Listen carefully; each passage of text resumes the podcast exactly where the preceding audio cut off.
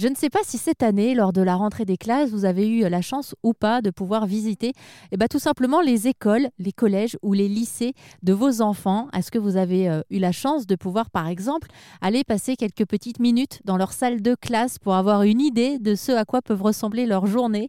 Il y a une pièce maîtresse au collège ou au lycée, c'est le CDI, c'est la bibliothèque médiathèque du collège. Moi, je me rappelle, c'était un endroit un petit peu à part. On n'avait pas vraiment l'impression d'être à l'école. On était comme ça entre nous. Il y avait ce calme aussi propre aux bibliothèques. Et puis de temps en temps, on entendait un ou deux rires au loin. Et puis les chutes des documentalistes euh, qui venaient de temps en temps euh, ponctuer ces instants hors du temps. Alors aujourd'hui, on va partir visiter le CDI Vintage de Yannick Denoy. Il est documentaliste dans un collège à Vesoul, en Haute-Saône. Il a créé tout un univers, c'est-à-dire que euh, les fauteuils sont vintage, la déco est vintage. Ce sont les profs aussi qui sont venus petit à petit apporter des jouets de leur enfance, les élèves aussi qui jouent le jeu. Et puis, au milieu de tout ça, il y a Jacqueline.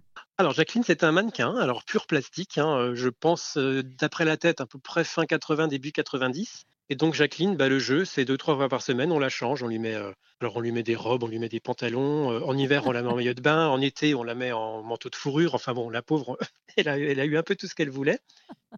Et là, pour l'instant, elle a une sublime robe années 60 que j'ai trouvée à Emmaüs la semaine dernière.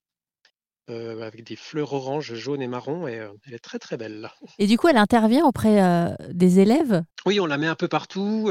quand j'ai des auteurs qui viennent, je la mets à côté de l'auteur et je la fais parler avec, des, avec le vidéoprojecteur. Enfin bon, on, s'amuse beaucoup avec Jacqueline, mais finalement, elle n'est pas si, on va dire, c'est pas si anecdotique que ça, parce qu'elle est vraiment devenue un personnage. Euh, là, par exemple, elle est en train, je l'ai mis à côté des BD euh, d'un stand de BD qu'on a mis en place. Et bah, sur Instagram, en fait, c'est quasiment devenu l'Instagram de Jacqueline, hein, l'Instagram du collège. Bah ouais, moi, franchement, c'est ça qui m'a vraiment plu euh, quand, je vous ai découvert. C'était par ce biais-là sur les réseaux sociaux. Et d'ailleurs, mhm. j'ai vu vous parler de cette collection de BD qui vient d'arriver.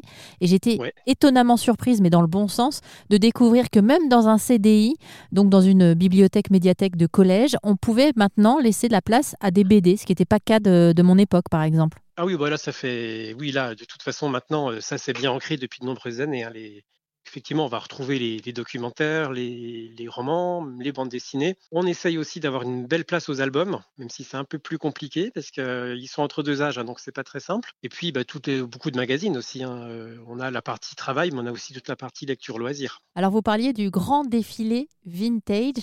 Euh, c'est vrai que ça se passe dans un collège. Si j'ai bien compris, vos mmh. élèves vont venir dans le CDI choisir des tenues rétro et défiler ensemble.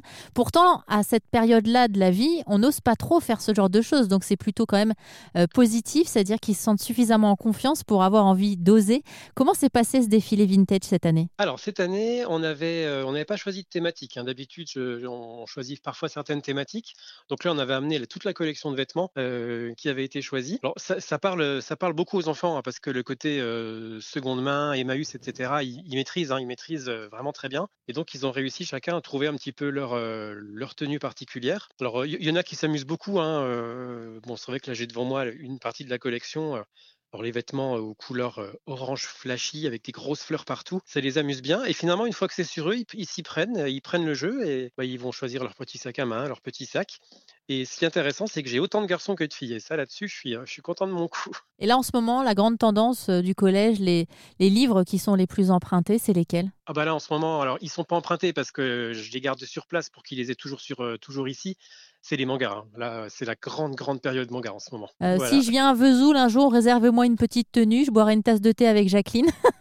Pas de problème. Je, vous trouve un truc bien, bien, bien flashy et euh, ça, peut, ça peut marcher.